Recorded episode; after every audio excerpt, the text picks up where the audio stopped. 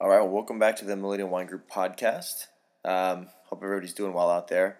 I have a little bit shorter episode for you today, but it's just the thought that runs through my head from time to time. And it reflects the title of this episode, which is Don't Be a Vintage Whore. Um, I know that sounds kind of funny the way I said that, but there has become a contingency of wine drinkers who rely solely on what magazines tell them is good and what magazines tell them is bad. Now, not like I just disagree completely with magazines' opinions on wine, because I think in a lot of ways they can be beneficial to help you figure out what wine might be best for you, what regions uh, they feel are prominent, what producers they do enjoy, and a lot of there there's a lot of truth there.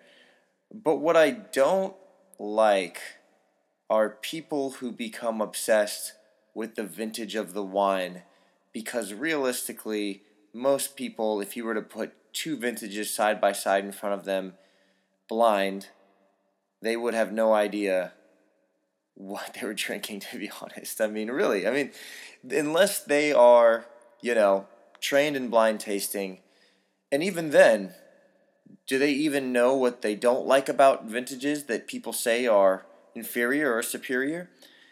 I think California, especially Napa and Sonoma, are great reflections of this. So a few years ago, I was at a trade show for a distributor here in Nashville, and I sat in on a panel or a little sort of class discussion with a master sommelier, and they poured four wines for us blind, four red wines from Napa. They didn't give a particular vintage, and they didn't tell us what the wines were going to be, of course, only other than they were Cabernet, and we tried them. And there was a range of a few. I believe there was Kendall Jackson, there was Faust, there was Jordan, and there was one more, which I can't remember what it was. Um, at the time, I picked the Faust as the one I liked the best. Some people picked Kendall Jackson. A few people picked Jordan. It was a mixed, um, you know, mixed bag. But afterwards, when the master sommelier decided to talk to us about why we chose the wines we chose, it became interesting very quick to see the people that made decisions based on palate instead of label because obviously if you were to put the Kendall Jackson in front of the wine snobs, you know, there's no way that they would enjoy that wine. They're already determined in their mind that there's no way that they could enjoy it. Um, the same way that you put, you know, a bottle of Caymus in front of a a California wine drinker is Silver Oak, and, and no disrespect to those wines because those wines definitely have their place and they can be good. But when that's all that people drink and that's all that their range of, of sort of experiences, um, they're not qualified. they're not qualified. But uh, people automatically assume those wines are going to be good because they have elements in them that people enjoy a lot of fruit and a lot of sugar. And that's kind of something we can touch on a little more in a minute. But back to this panel discussion, this master sommelier is talking to us about the different wines. And I raise my hand and I confidently say, well, because some of the wines were from 2008 in this vintage. Um, there might have been an 07 in there, but I go, isn't 07 the best wine of the decade? Talking from 2000 to, you know, 2009. And the master sommelier is like, well, you know, that's kind of a matter of opinion. That's, uh, I mean, to you, 07 might be the best. To somebody else, 08 might be the best. To somebody else, 05 might be the best. Uh, and he was absolutely right. It was immediately kind of humbling and pretty, not just straightforward, but it's sort of like, yeah, like, duh, you know, the light bulb went off. Of course. You know, if you really sit back and think about it, a, a vintage in recent history in Napa, 2011 is a vintage that a lot of people say is inferior because of rainfall and uh, they struggle to ripen as, as, as easily as they could have. Well, you know what? I love 2011. I love it because in some of the wines that I've tasted, there's more elements that reflect a, a balanced wine of earth, you know, um, of of Bordeaux in, in some ways. And I'll say too, I had an interview on here a while back with a winemaker out of California. If you go back into our archives, uh, Doug Shafer, and he said that basically, you know, from year to year, every year is pretty much a good vintage in California. I mean, the the good winemakers who knew what they were doing didn't have a problem with the 11, but the magazines, you know, they rate it 92 instead of 94 or 91 instead of 96. And the consumer gets it in their head that there's no way they could drink this unpalatable wine. No way. And so they make decisions based purely on vintages based on opinions in magazines. When they could very well they, they could very much love that wine and they'll never give it a chance because they convince themselves that they can only drink the perfect vintages. Uh, now i think this could apply a little better in other parts of the world. I think in, in the old world you know especially in somewhere like France and Bordeaux, you know, 9 and 10 is, are heralded as, as benchmark vintages, some of the best in the last 50 years. Of course, 80, 1982 is a vintage that is infamous uh, for being extremely high quality. So I'd say maybe on the ageability of those wines long term, you know, you crack both those bottles after 30 years and that really solid vintage is going to hold up. And I'd say to some extent the same thing in Napa could be true. But a vintage like the 11 in Napa, which would have a higher acid quality to it, would have more acid, would have, you know, maybe a slightly lower alcohol percentage. That wine's going to age way longer. Let's open that side by side in 30 years with the 2012. We'll see which one lasts longer. You know, I, I think about like the 97 vintage was like the turning point in Napa for a lot of just over the top bombastic fruit and I think of those wines, they burn out hard and bright. You know, it's like lighting a flare. You know, they're intense for a short period of time and then they're gone.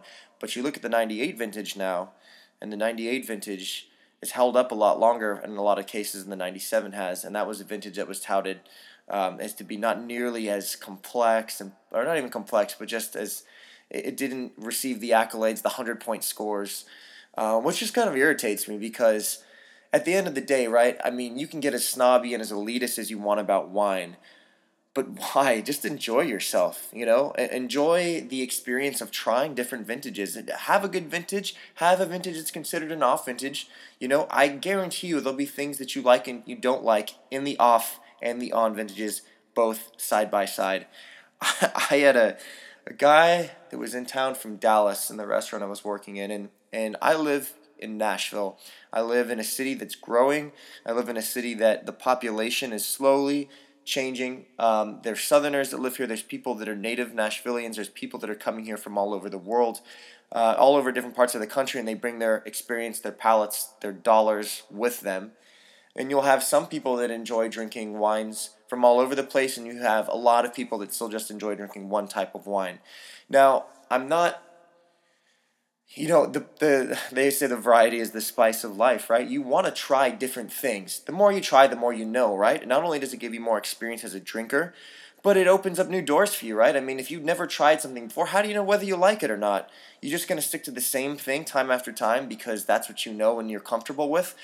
Push yourself out of your comfort zone. It's how you grow not only as a drinker i know that sounds funny to say but as an experienced drinker but that's how you grow in life. I mean, we can get really esoteric with this and, and nerdy, but you look at the demographic, or at least the demographic I deal with, they only drink Napa Cabernet.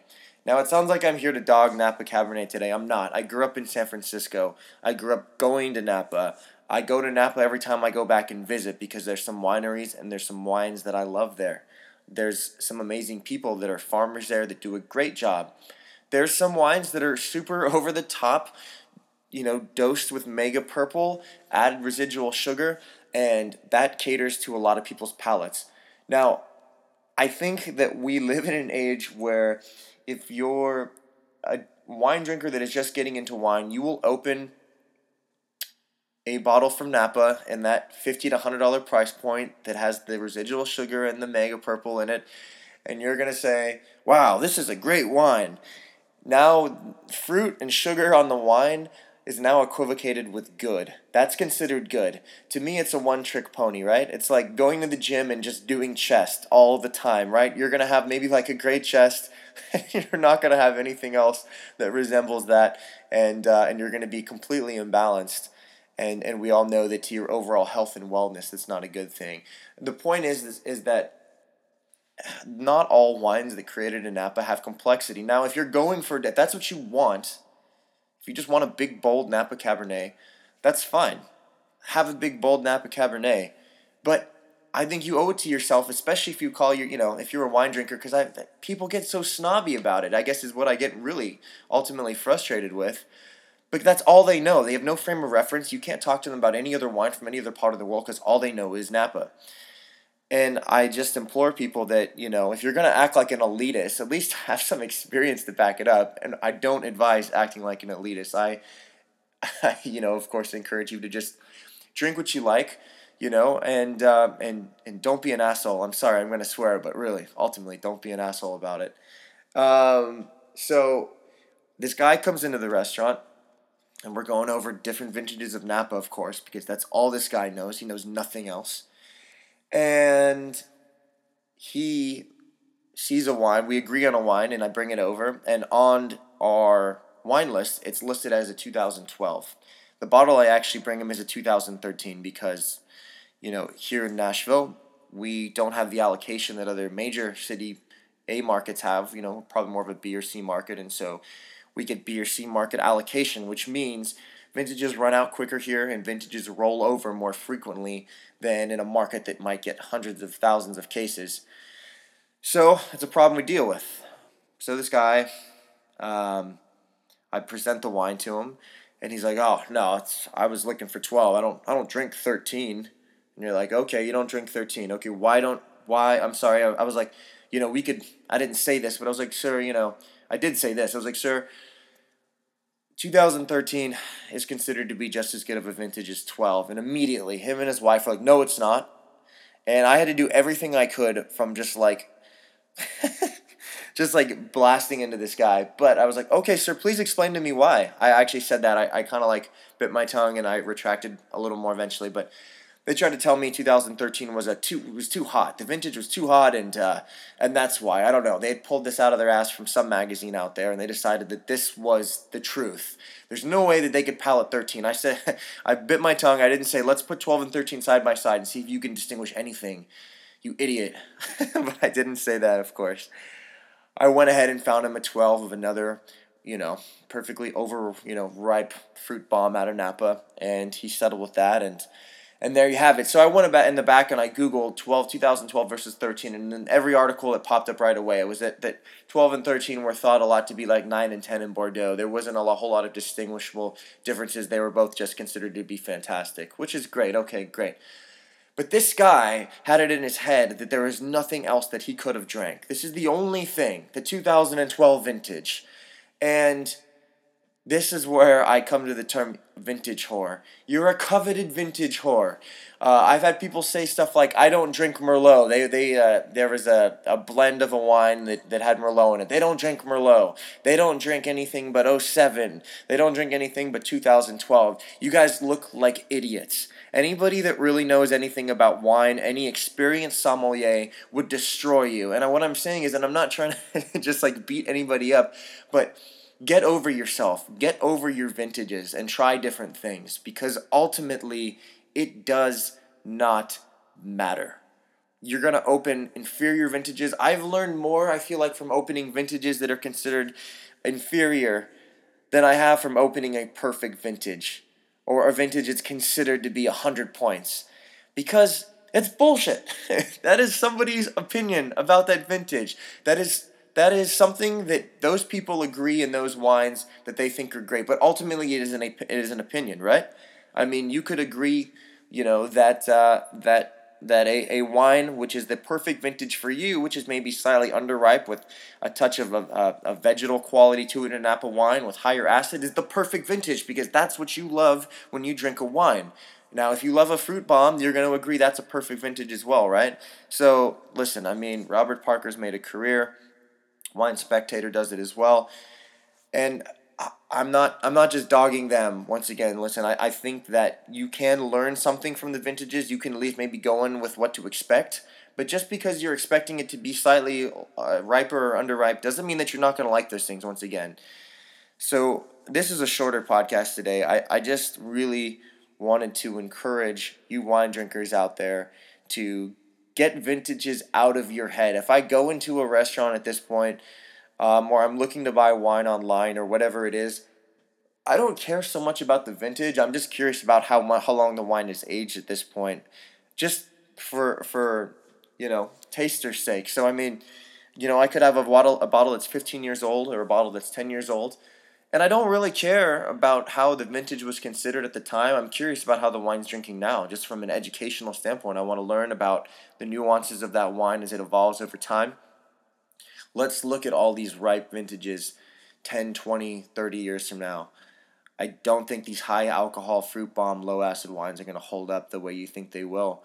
And I get frustrated with the Napa elite, the the the not the people in Napa, but the wine drinkers. They'll buy cases of big name Napa Cab, and they will have never tried a French wine. They couldn't tell you anything. The guy told me, he goes, the guy that I had this sort of discussion with was like, oh, I know my, I know my wine, I know my wine. I was like, you know one wine. You don't know anything about wine. He even said he couldn't tell me anything about French wine. He, he couldn't tell me anything about Spanish wine, Italian wine, German wine, South African wine, Australian wine, Chilean wine, Argentinian wine. I mean, we could go on and on and on. I mean, what the hell do you know if you can it's like saying you, you're fluent in a language and you know three words you know how to order a beer. You know what i'm saying? It's like saying you know una you know cerveza por favor and then saying you're fluent in spanish. It's bullshit. So i don't know. I guess ultimately at the end of the day get over yourself. Don't be a vintage whore don't be an asshole get out there and try some different wines learn gain some experience Drink white wine as well, Wari. Let's just throw that in there. Anybody that says they only drink red wine, you suck too. People say I only, I only drink red wine. You only drink red wine because you've never had good white wine. You've never been open to the the possibility of trying it. There's plenty of amazing white wine out there, and a lot of times white wine goes way better with food than red wine. It's not as domineering. Uh, the acid, the complexity of it can complement food uh, in such a wonderful way. Drink white wine. Don't be a vintage whore. Uh, but really, that, that feels like another episode at this point. But ultimately, man, just open up your mind to learning about something that you love. Go into it with no preconceived notions and just enjoy yourself and don't get hung up on the bullshit. Just enjoy yourself. This is a short little podcast today, but it's just sort of like the thought that had been rolling around in my head for the last couple days. Needed to get it off my chest, and hopefully, this may change your mind out there to some extent to not get so hung up on on things that don't really matter and just enjoying the drinking experience. Um, as always, drink smarter, not harder.